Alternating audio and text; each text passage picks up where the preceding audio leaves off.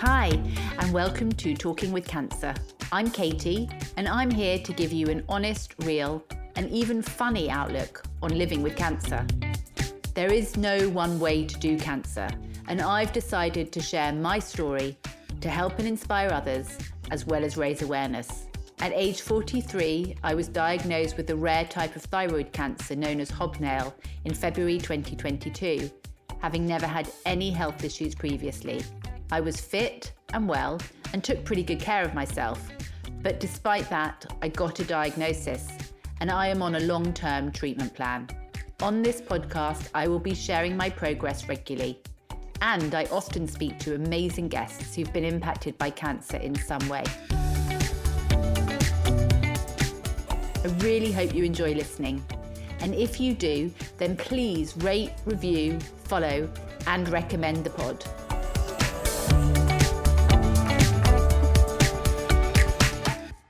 Hello, listeners.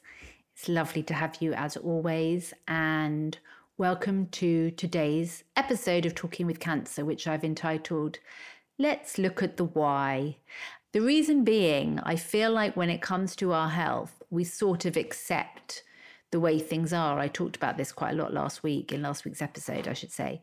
We just tend to live with whatever it is we're living with, whatever ailment that might be and actually we don't really think that there might be another way.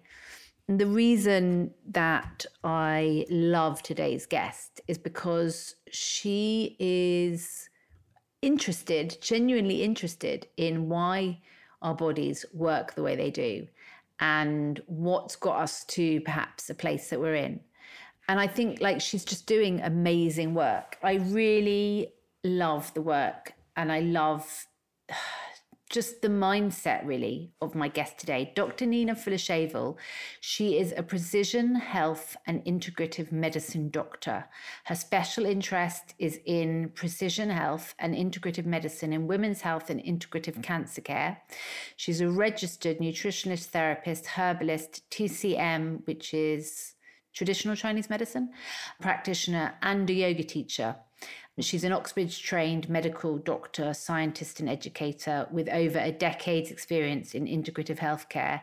She really cares and really wants to help me people live better lives.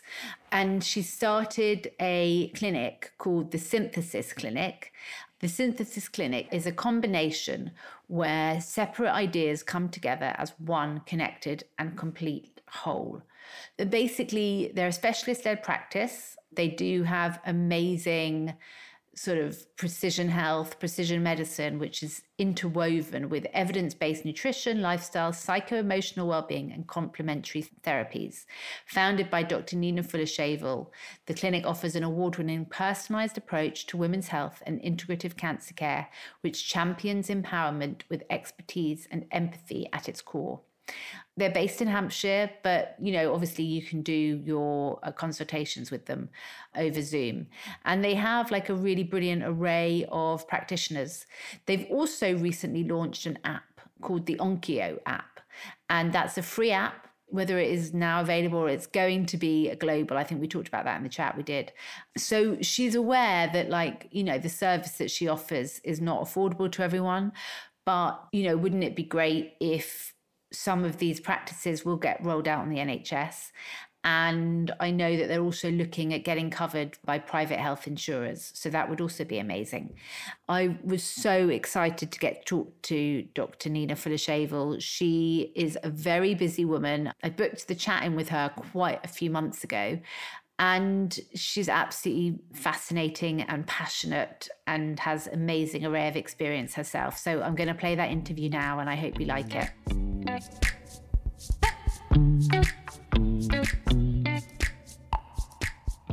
Listen, I wanted to jump straight in because what I find really interesting about your work and your situation is that you had a personal cancer diagnosis yourself. And so I'm really interested to hear a bit about that and how that sort of influenced you, particularly in your line of work, really. So I got diagnosed with grade three, so the most aggressive grade, HER2 positive breast cancer at the age of 33.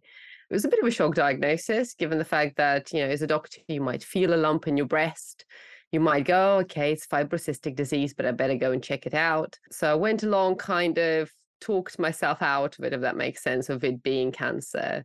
Then when they said it was cancer, I was like, oh, okay, did not expect that one. At the time, I had a three and a half year old child and I was working as a doctor in the NHS. So lifestyle was very, very hectic overall. And then I went through my own treatment. Can't say the NHS have been particularly kind to me during treatment, I have to say. Unfortunately, don't treat doctors who are unwell probably as nicely as they treat patients who are unwell, which is a big deal. But um, I went through six months of chemotherapy. So I did ECT, which is kind of some of the standard treatments for this sort of thing. I also had targeted therapy. So I had HER2 targeted infusions. And then I went and had a mastectomy and reconstruction, and then a mini op for nipple reconstruction. So I kind of went through all of that, which took round about a year to really complete. And during that time, it was a really eye opening experience for me because I've realized just how little there is out there for people with cancer. To be honest, I came into medicine having been a scientist first, and then I also have nutrition training. So I already had my eyes wide open by the time I hit medicine, going, why aren't we providing more information to people? You know, I'd be called in the middle of the night and there'd be somebody with a really, really high blood sugar and nobody's really talked to them about the fact that they've just emptied a packet of Tux, right? And that's probably as a type 2 diabetic, that's probably not the best thing to do at night, particularly when there's less staff around. So some of the basics actually weren't really being done, which was really interesting to me. But when I had the cancer diagnosis, I realized I thought, surely this is the time when we really wrap people up with a lot of support. We really give a lot of information about how to eat well, how to move well, how to manage our stress, how to support our sleep. And actually, none of this was really there, even at wonderful places like the Royal Marsden, which is where I was treated. I know you were treated there as well. So you are kind of sitting there going, why is there such a vacuum? And that's really spurred me on to direct my further practice and to open my own clinic that's really focusing on women's health and integrative cancer care. And kind of it all went on from there. So interesting because I think your approach is absolutely spot on. And until you experience this firsthand, you're right, it is kind of mind boggling how all the different sort of like healthcare professions aren't joined up and how, as a patient, you really have to take charge of your own health, which sounds so obvious, right? And I've heard you talk about the culture in the UK because of the NHS, and it's sort of like this life saving practice rather than lifestyle approach to health. There's kind of these clashes to do with sort of attitude to health, self advocating of health, how the medical teams talk, how they incorporate and align and collaborate. And I love what you do. And I love hearing you talk about what you do because I think it's like a no brainer. And yet it's not happening that much. So I think, you know, the fact that you went through this experience yourself obviously puts you in an amazing position to really be able to empathize with your patients, doesn't it? And you must face like a lot of challenges along the way with kind of joining all of those dots. What are some of the challenges that you face in your line of work? I guess it's twofold. So, kind of when it comes to your patient work, but also when it comes to trying to collaborate more with the wider healthcare system, I suppose. Absolutely. And I think it's all kind of interconnected, isn't it? I think on the professional level, taking it at a macro level, there's a massive lack of awareness and education for healthcare professionals looking at lifestyle medicine and integrative medicine, full stop. And you hear these random generalizations there is no evidence for X. And I would go, hold on a second, right? Go to PubMed, which is Google for medical papers, type in the search term, let's see if you, there's truly no evidence there. And most of the time, people will find there's actually quite a lot of evidence. It might not be all what we call randomized control trials, because actually those things are very, very expensive, very difficult to do in areas like nutrition. And funding, where does the funding come from? So to say there is no evidence quite often is a very grand sweeping generalization. People just not aware or don't look. And actually they aren't aware of the fact there is actually very good evidence for a number of different things. Certain nutrition approaches, looking at movement during treatment should be on everybody's radar. Every single patient should be told to move within their capacity, very well supported, maybe with a physio or cancer exercise specialist or yoga therapist. But somebody needs to support that person to move because there's excellent evidence that not only does it reduce the risk of recurrence of multiple cancers, but also that movement reduces the risk of chemo related fatigue and cancer related fatigue, something that we have absolutely nothing in our arsenal for medically, actually. And prevention is the key. But yet, how many people do you know who will get told about movement and exercise at early on in their treatment. They just don't. And in metastatic cancer or advanced cancers, people who are on ongoing treatment, again, quite often that just gets left out as if it's sort of somewhere far beyond it. But actually, there is no contraindication to exercise or movement, even with people with advanced cancer. And actually, they should be asked to move. It's really, really important. So, one thing is lack of awareness and lack of knowledge of mm. the evidence that is out there and how to access referrals as well. Who do you refer to? Where are the reputable providers? Because it's a bit of a jungle out there for people looking for support. And so this is really where organizations like SIO, Society for Integrative Oncology, and BSIO, which is British Society for Integrative Oncology, as kind of partner organizations, we really have a massive role to play within that because we really need to educate healthcare professionals all the way through the all three sectors, from the NHS to the private care sector to the charity sector, about what integrative oncology is and isn't, which is a really, really important distinction, how to really understand the evidence out there, what are the guidelines and recommendations, and then how do you put them into clinical practice? So that's kind of my very quick sum up of the professional challenges side of things. So, what are the differences between what it is and what it isn't? No, it's a great ad. I think quite often there's this massive misconception that integrative oncology is alternative. It is not. The definition of integrative oncology is that it's the best of all the conventional treatment and all of the care that comes with that, alongside other support. It's a plus. It's not instead of, it's actually plus other support. And that will include you know, nutrition, movement, psycho-emotional well-being, sleep support, complementary modalities, and all of it should be personalized and evidence informed. It isn't about throwing kind of the bucket at it and seeing what sticks, actually. It's about looking, okay, what does the person need? What is their treatment? Where are they going in terms of their treatment? What are maybe their biomarkers doing? What are their blood tests doing? What symptoms are they suffering with? What other medications they're on? What other diagnoses do they have? Maybe they have hypothyroidism that's really bothering them at the moment because it's not optimized properly. And then you create a proper personalized plan.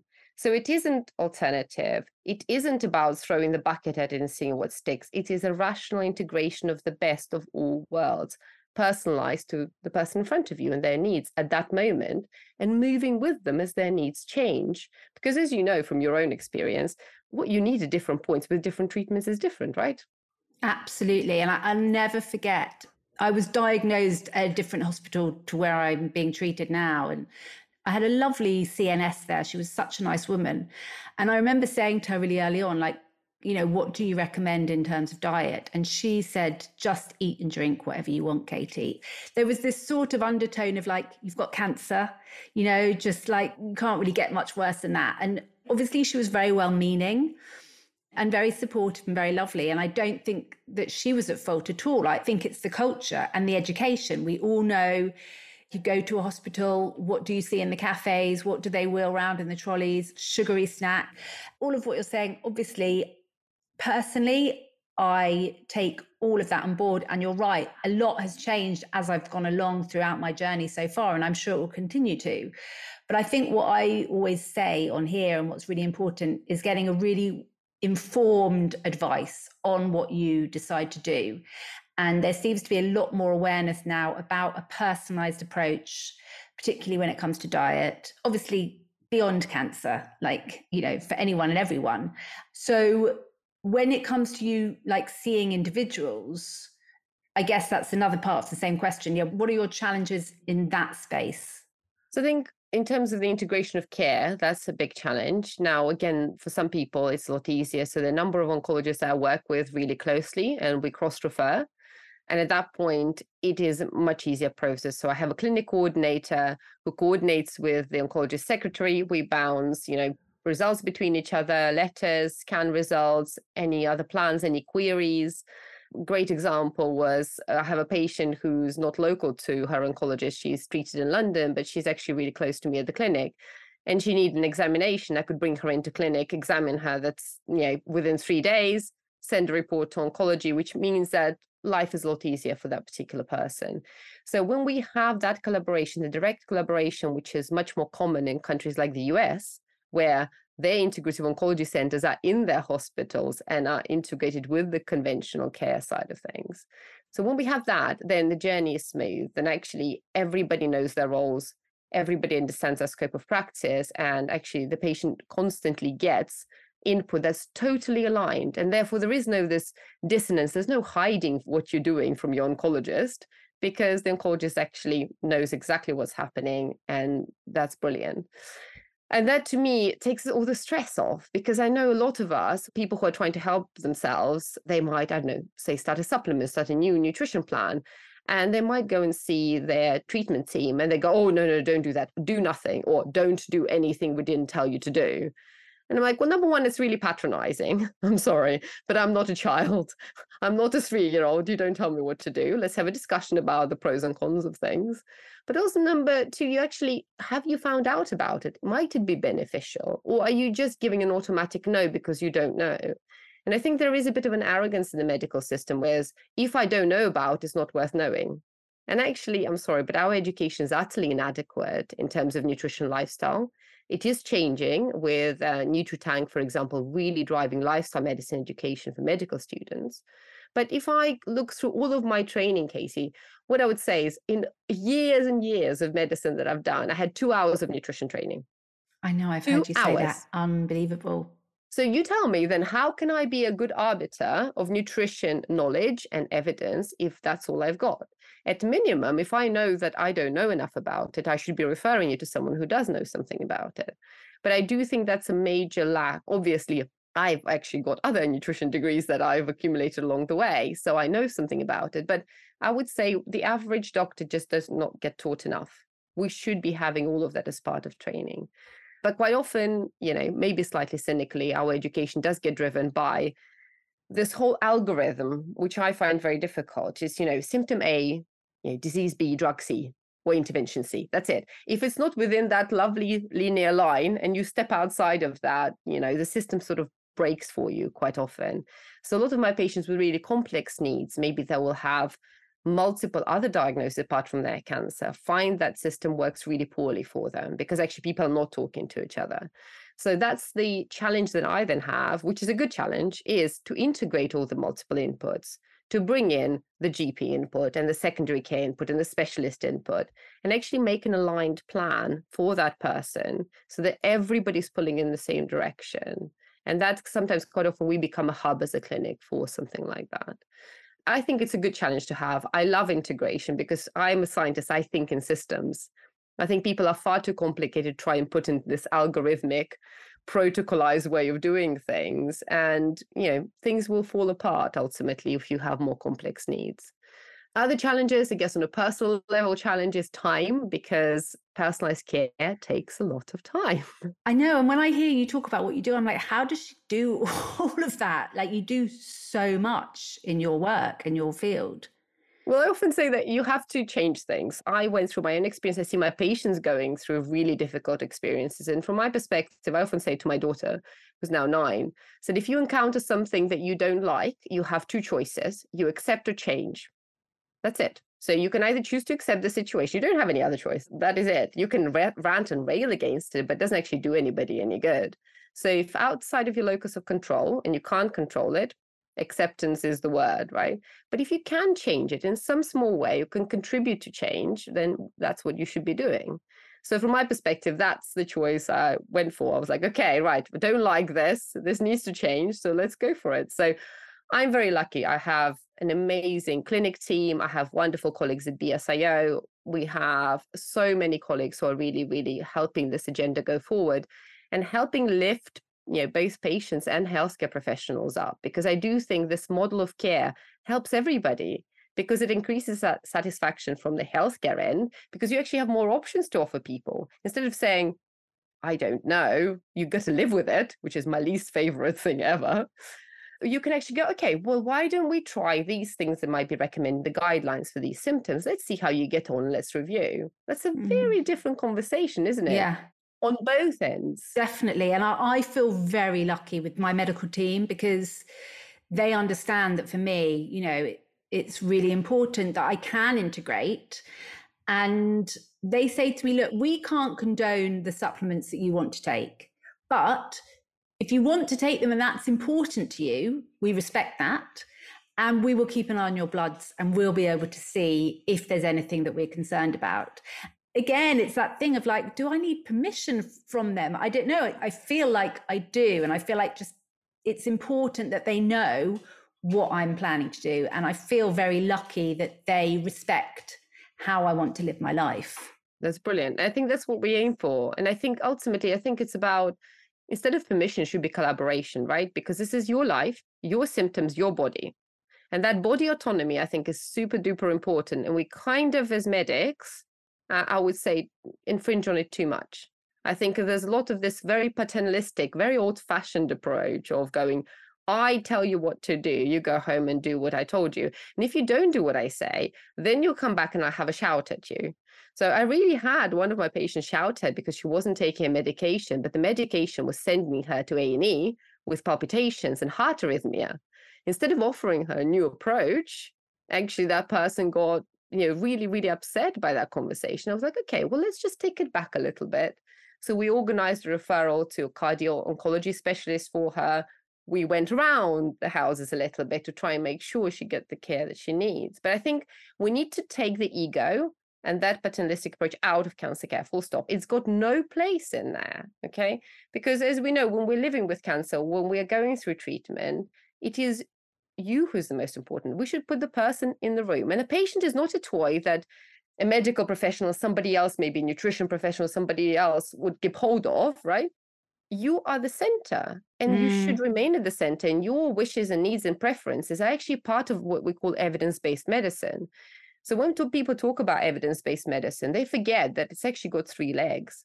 It's not just the best available clinical evidence, but it's also about clinical experience. So what does a clinician know work for people? And the third bit is patient needs, values, and preferences. And actually, there are a number of conversations I see going on where that third leg doesn't even get a look in and it is a part of evidence-based medicine. So if we are saying we're practicing that we should absolutely pay attention to that. Yeah and i think i feel very lucky. I again advocate that people should feel empowered that if they don't feel that there is a connection with their oncologist then it's really important to think about that think about whether you need to change you know, I have to say, having a woman as an oncologist to me is like, it does make a huge difference. I think there's just a level of empathy there that, you know, especially with how treatment can affect menopause and hormones and things like that, which is actually what I'm going through at the moment. You know, I feel incredibly lucky and blessed. But I would say to people, if you don't gel with your team, think again because that's so important that you have a mutual respect and a trust and that you get on. You know, I look forward to seeing my oncologist. You know, I really look forward to spending time with her. That's such an important thing. I think it's a connection, like you said, trust. It's a mutual respect, right? You respect the amazing expertise that they have, but they also respect the fact that you need to live with whatever you need to live with. And therefore, there will be needs that might be addressed in a different way from what they can provide. And like I said, with the supplements, there's definitely a safety thing that that's the job that I do for my patients, right? I monitor them, I actually monitor them much more frequently. Their medical team monitors them sometimes. So if we introduce something, it needs to be have an indication, is what we call it in medicine. That means why is it being used? It has to have a clear reason for its use. And then we have to make sure we've interaction checked it. So mm-hmm all of your different medications that you might be on, all of maybe the different medical conditions that you might have, have to be checked against that supplement to say, is it going to interfere with any of this? And that's where, you know, oncologists understandably and very justifiably can get nervous about it. But that's where, again, an integrative doctor and a pharmacist and other people can get involved to make sure it's as safe as possible. So there needs to be an indication, there needs to be a safety check, which is really important. There needs to be ongoing monitoring. Is it actually being effective? So if you're taking a supplement to maybe regulate your inflammation levels, then actually, are we seeing those inflammatory markers going down? If we're taking a supplement to maybe support your blood counts in a certain way, then are we seeing those improve? Because if we're not, then of course it's not being effective and we should be switching. So I think the problem sometimes with maybe not even integrative oncology, but just general stuff out there on the internet is there's these lists of supplements and lists of all sorts of weird and wonderful drugs that people can find because they're looking to help themselves. And then they try and take the shed load, the boatload of 10 different things. They don't know whether they interact with each other. They don't know whether they interact with the current medication. And that is an ultimately unsafe practice. And none of this is really personalized to their cancer type. I once saw something that really horrified me, which was a patient came to us and I saw this plan. And on top of the plan, it said sarcoma 2022 or something. And I was like, you're not a sarcoma. I'm like, you don't even have your name on it.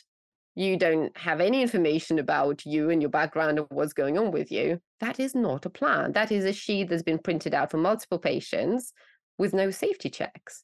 So that should not happen. That is not integrative oncology. That is an unsafe practice of trying to do what we call green pharmacy, trying to do this kind of replacing drugs with supplements, which may or may not work most of the time, but also these protocolized things. And I'm like, it is not about protocols. It goes against everything that's at the core of integrative oncology. It is not protocolized, it is whole person oriented yeah. it is personalized. So, and I think people will get confused, and understandably, doctors will get confused and worried if they see something like this. You know, I would throw it out of my clinic, and I'm an integrative doctor, let alone somebody who is very conventionally trained, seeing something like this, going, this is utterly unsafe.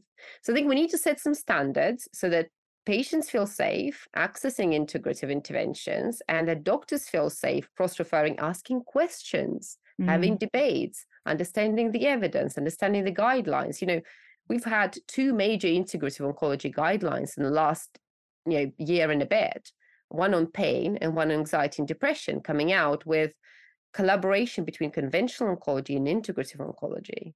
So we have all of these resources and tools, and we should be relying on those, and we should be making things safe and more aligned and more integrated. So you don't have to come with an internal conflict going, I'm coming with the supplement. I'm not really sure what's going to happen here. Totally. This should be eliminated for the patients. A source of stress that's not necessary. It should be a professional to professional conversation.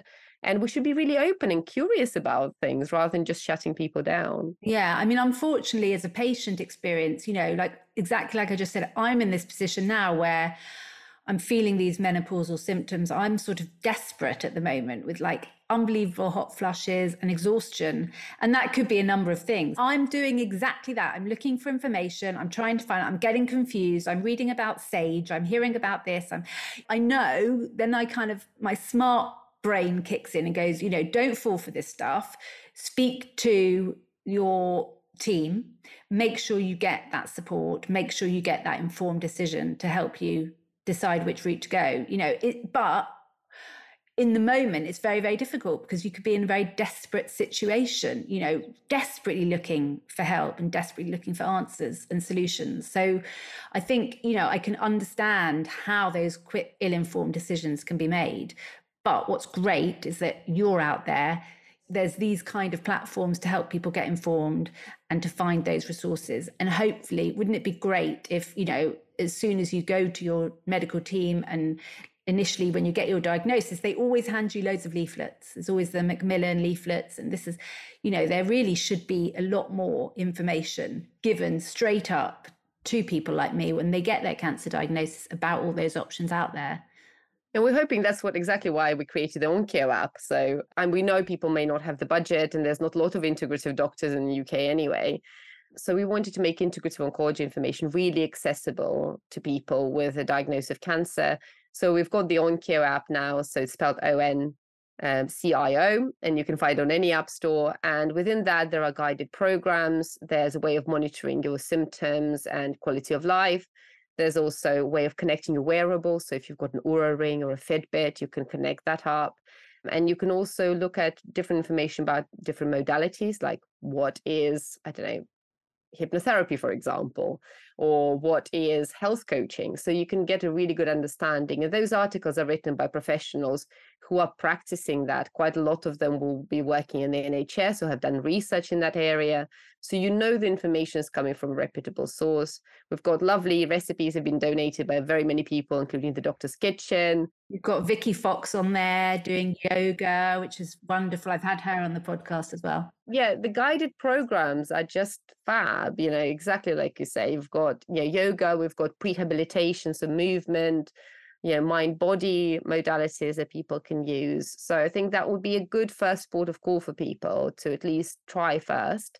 And then if you do go outside, uh, a little bit like you were saying, like I've read all sorts of things, I got so confused if you're reading information from somebody, check out their credentials because quite a lot of people will say, I'm, I'm specialist X or I'm specialist Y. And I'm going, okay, well, what is your degree? What is your scope of practice? What are your qualifications to be telling me about things? Because if you're somebody who calls themselves a health coach, but is not really regulated or registered with an appropriate association, or you're saying you're a nutritionist, but I can't see your professional association, I can't find out about you properly, probably shouldn't be not be listening to those people but it's a lot of this kind of you know the typical influencer thing of going okay i'll just go and talk about it and then people will listen and then people take stuff on board and we actually have no idea whether any of this is evidence based yeah, it's not. There's so much out there that's not controlled and not censored. It's quite scary, isn't it, at the time we're living in? I want to come on to the OnCIO app because I think that's a brilliant, brilliant resource that you've launched. It's quite new that you've launched that, isn't it? Only in the last few months. But what I'm interested to know, again, just going back to more of the kind of patient experience side, like what are the most common reasons that people come to you? There's so many. There's just so many of them. I think the most important probably core groups of reasons is one is they want to take more control of what's happening to them because they know they can do something to help themselves and they just want to be able to say i want to contribute to my care mm-hmm. i know mm-hmm. my medical care team is doing fabulously but i want to contribute to my care i want to be fit enough to be go on the next drug, to go on a clinical trial, or do whatever it is that needs to be done. So I think one is very much, you know, wanting to have agency and contribution empowerment within the setting of their care. Second is quality of life and symptom control. And I think that becomes really important because people who are on long-term treatment plans, quite often they will go through multiple drug changes and might be suffering with symptoms there is no medical medication answer for. And actually they're looking for different ways of managing it. And I guess the third bit is also something that's very underserved is survivorship care.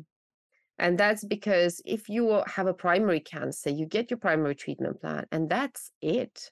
You get chucked out at the end of it, maybe an annual follow up, maybe what we call patient directed follow up, where you have to call up to be seen. And that's it. And there's this massive assumption that what just happened to you is now absolutely fine just because you're cancer free.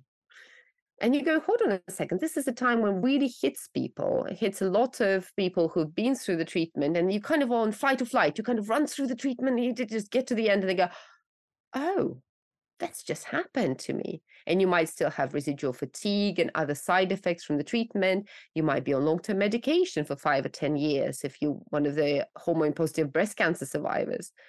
And you're not okay in any way, shape, or form but you kind of get chucked out into the world and and the family and friends and maybe the community assumes oh but you had your cancer treated. Cancer's uncomfortable everybody's just glad it's over and they kind of expect to just get on with your life you know as if it's never happened but that's just not true.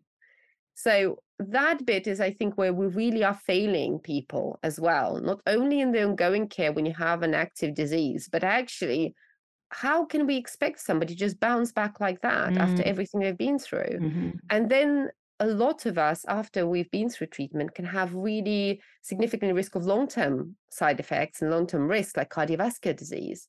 Doing the preventative care early actually saves the person so much grief and trouble and saves the NHS so much money rather than picking them up when they've fallen off the cliff five, ten years earlier. Mm um, five, 10 years later, I should say. So doing it early intervention, early proper survivorship care plan, I think absolutely should be on our agenda as healthcare professionals. But unfortunately, it's just not being done at the moment. So no. they're the main three reasons. Interesting. And I'm really interested as well to kind of get some case studies from you about I'd love to hear some examples basically how you've helped people and the impact that it's had so I guess I'll split it into two things. I guess primary cancer and more advanced metastatic disease. So with primary cancer, my goal is to get the person through treatment with kind of minimal discomfort, minimal side effects, but then to also optimize them for the long term. And quite often I will say to people, I want you to feel better than you felt before you were diagnosed. And they kind of look at me funny and they go, I'm like, that's my goal. I may or may not achieve it, but I'm certainly going to shoot for the stars here. And it's amazing the amount of people. And one of them said, when Dr. Nina said this to me, she was like, I had my doubts. But she says, now I'm flying. I feel better because I know how to take care of my body. I know how to take care of my mind. I have more resilience than I did before I had cancer because actually I know what to do and I know I have my self care plan. I know where to turn if things go wrong.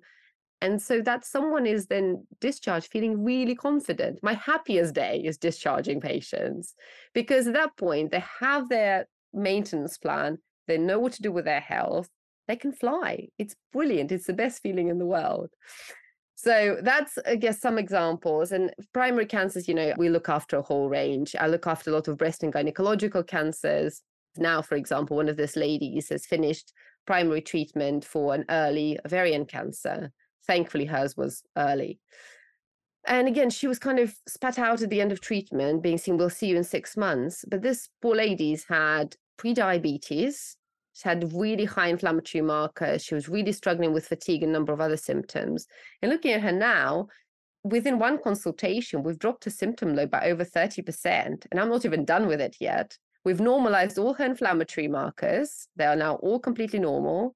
And we've got more ways to go. In another six months, I expect her to be fully optimized, feeling stronger than she was before her diagnosis. That's the aim. The aim we should shoot for the stars in a way the same aim we have with advanced cancer and i get really annoyed when people who have you know incurable disease or diseases being managed on a long-term plan being kind of put in this bucket of going oh well they have an incurable cancer and i'm like ah no cancer is a chronic disease now for most patients barring the very very advanced cancer diagnosis where we are really in a difficult situation for most people, it's a chronic disease now. We should be treating it as any chronic disease, which means optimizing every single case up to the maximum. You know, I have patients, one of my patients came to me, she had metastatic colorectal cancer. And by the time she got to me, unfortunately, she had a prognosis of less than a year and she was what we call precachectic. So she was losing weight. She was going to the toilet every 90 minutes, but nobody was interested, unfortunately, in managing that because they're like, oh, well, she's got metastatic cancer. Let's just, it is what it is so she got told to move her daughter's wedding because she might not be able to make it and there were not a lot of choices available so what we did was first things first i was like okay we are sorting out the root cause of this ongoing diarrhea we found out it was small intestine bacterial overgrowth we treated it within four weeks this patient was no longer going every 90 minutes she was going once or twice a day she could sleep finally instead of having to go up to the toilet most of her markers in terms of weight, she was starting to regain weight. She was starting to feel better. She actually managed way more, just under three years. So over two years later on in life, she met, wow. had two grandchildren. She ha- saw her daughter get married. And outside of the last few weeks of life, she had excellent quality of life. She went to the gym with her grandchild and she did everything that she wanted to do. She traveled. She had an excellent quality of life. That's what I'm aiming for. Okay. Love it. Love your determination. Love your mindset. It's a great, it's an attitude. It's an absolute attitude because I hear you. Like sometimes I think, you know, or I'm I'm suffering with this side effect of it, and people are kind of like, well, yeah, of course you are. You know what I mean? Like you got cancer. Like just be grateful that you can even get up in the morning. And I'm like, no, I'm not an ill person. Like apart from the cancer, I don't want to be an ill person. You know what I mean? And when I felt well, I felt better than I felt in ages. You know, I have had those periods. And I think you're right. Like, why does it mean that you should then have to put up with so much? But anything, frankly, because you've already got the cancer and the treatment side of things. So why should we not be optimizing everything you possibly can have?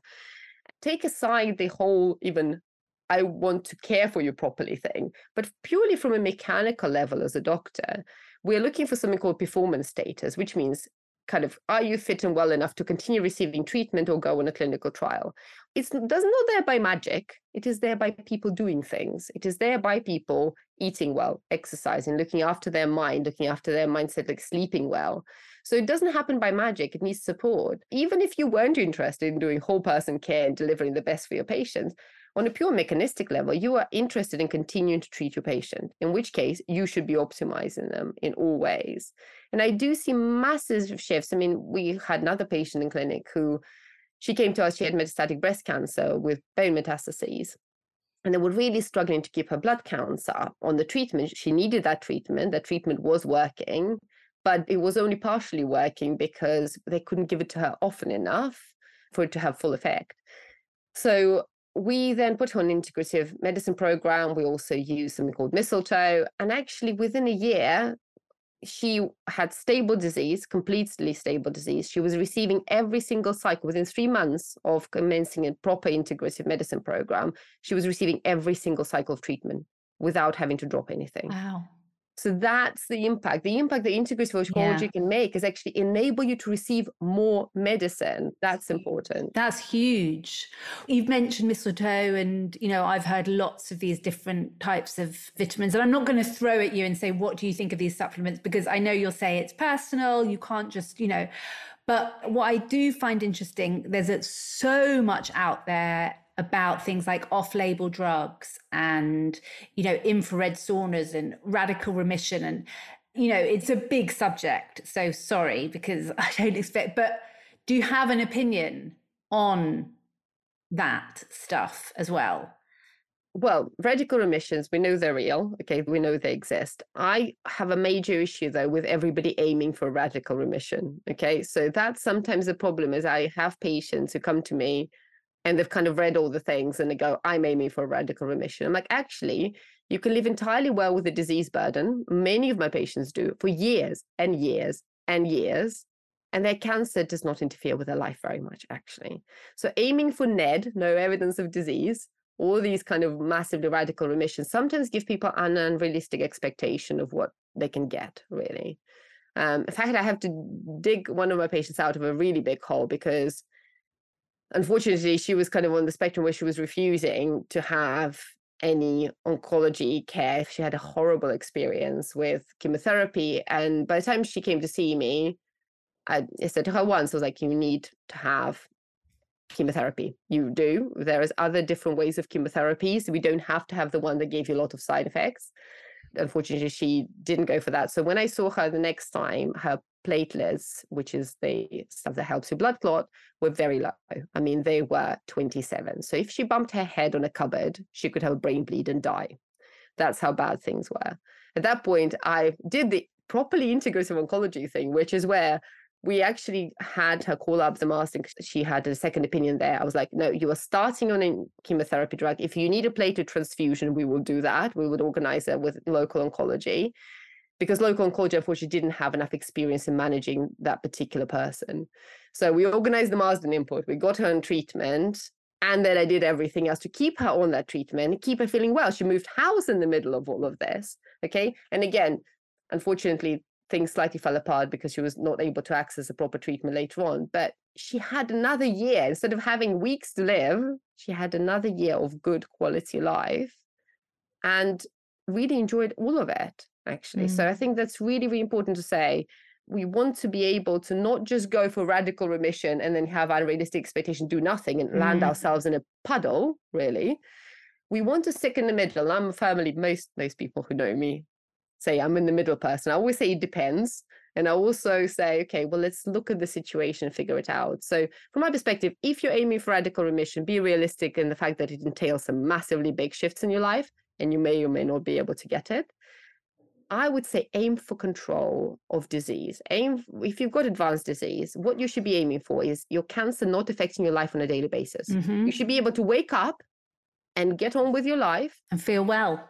I mean, I had the very interesting evening the other evening. I came home and I said to my husband, Do you know what? Tonight was the first night in a really long time where I didn't think about having cancer.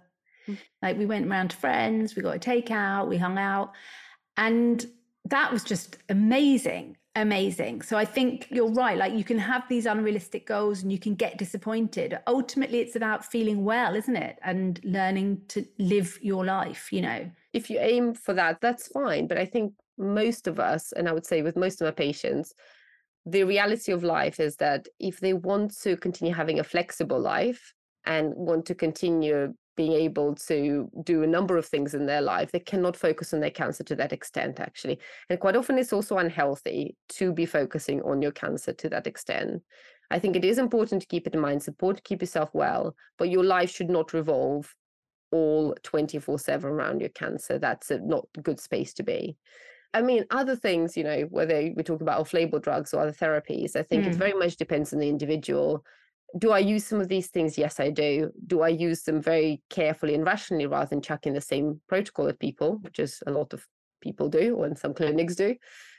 Absolutely. That's really, really important. So I think it's about saying, what kind of support do I need? What do I feel comfortable doing? You know, it may be that you're not ready to tackle your nutrition in your life right now, but you're absolutely ready to tackle your mindset or you're ready to move.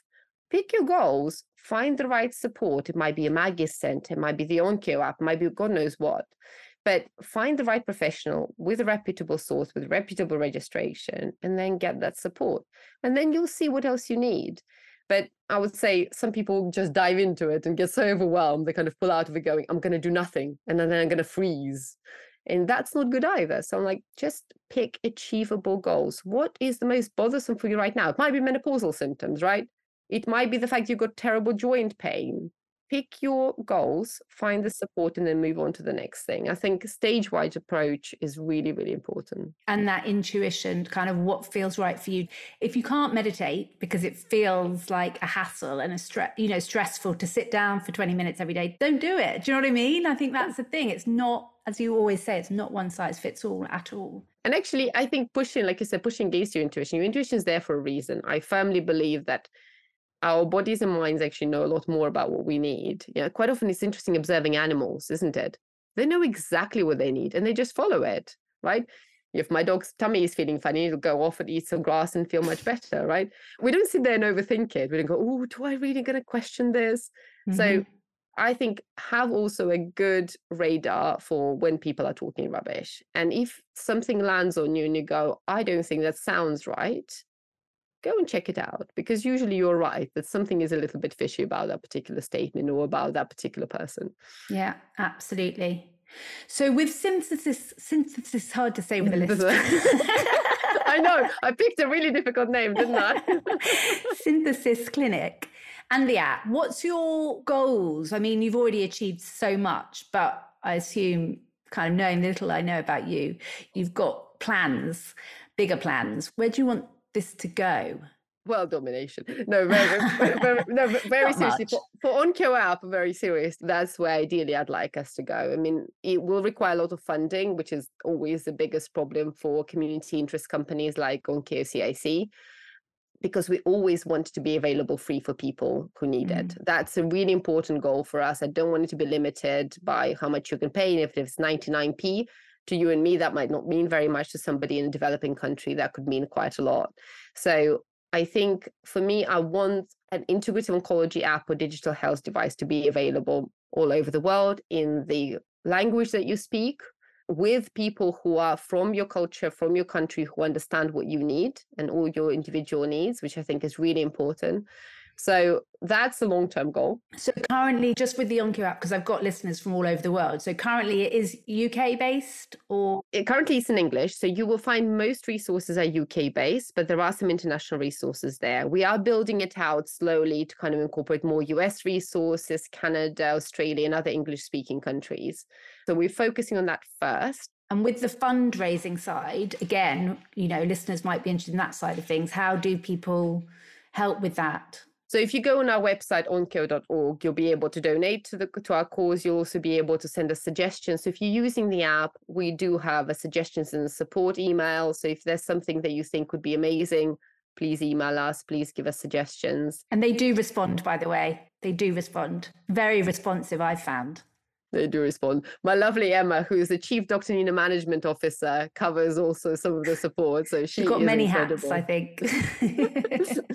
um, so yes, I think the OnCIO app, that's my goal. My goal is worldwide coverage. Is it all going to be OnCIO? Will it be a mixture of digital health tools? I don't care what it is, but I think we need to achieve that. That's really important.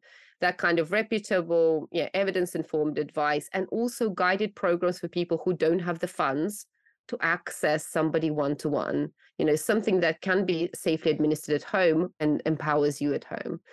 So that's one. And synthesis clinic, I mean, we're expanding. So we're always growing and adding more professionals to the team. My next target is insurance coverage.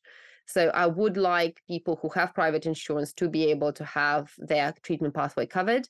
I'd also like it to start spreading into integrating with some of the private care. So there's a number of conversations that are ongoing because this is the model of care in the US and it works really well. We know it works and we know it can deliver really good outcomes, even improving survival.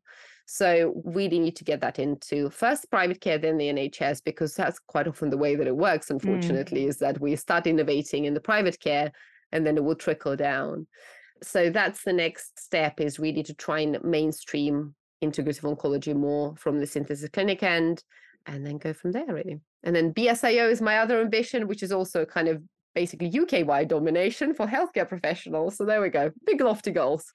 Brilliant. But I know you're going to achieve all of it because you've already achieved so much. And I think, like I said, it's an attitude, it's a mindset really that is obviously motivating you, you know, and seeing people getting better or feeling well, I should say, is obviously a huge part of what you find rewarding about what you do as well. Absolutely. And I always say to people, like, it's so complicated. You know, it can take me hours to create a single plan because of so much safety checking and everything else that I do to make it ultra personalized. I didn't see it working. I wouldn't be doing it. I have far easier jobs that I could do for far more money, to be honest, and be absolutely fine. But I do it because I know the huge difference it can make to patients and families to see that. And I think that's what we need to aim for. If we aim for the stars, if we don't get there, that's okay. We can get 80% of the way there and still achieve so much better quality of life for our patients, mm. and so much better treatment tolerance, and so much better outlook for people. And people feeling like they're going into treatment in a completely different way. You know, in that very disempowering moment of diagnosis, if you get told to just go home and rest or go home, your scan is in two weeks' time, what kind of message does that send you? You're just sitting there worrying for two weeks. Why didn't you actually think, okay, well, there are some things you can do to support yourself during that time. Why don't you try this prehabilitation program for two weeks? That's a completely different mindset. You always feel like you're actively contributing to your care.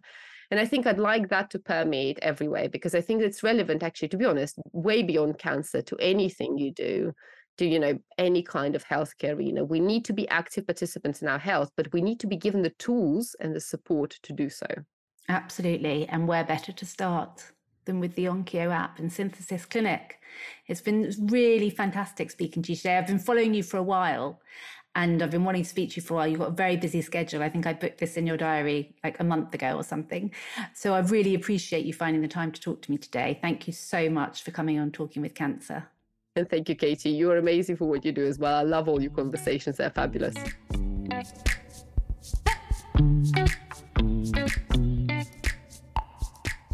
Love that chat. Love the work that she's doing. I think it's so important. So, yeah, I feel very lucky to have come across the Synthesis Clinic. And you can follow them on Instagram and Facebook. So, they're on there as Synthesis Clinic. So, yeah, check them out. And I hope you enjoyed our chat today. Take care. See you next week.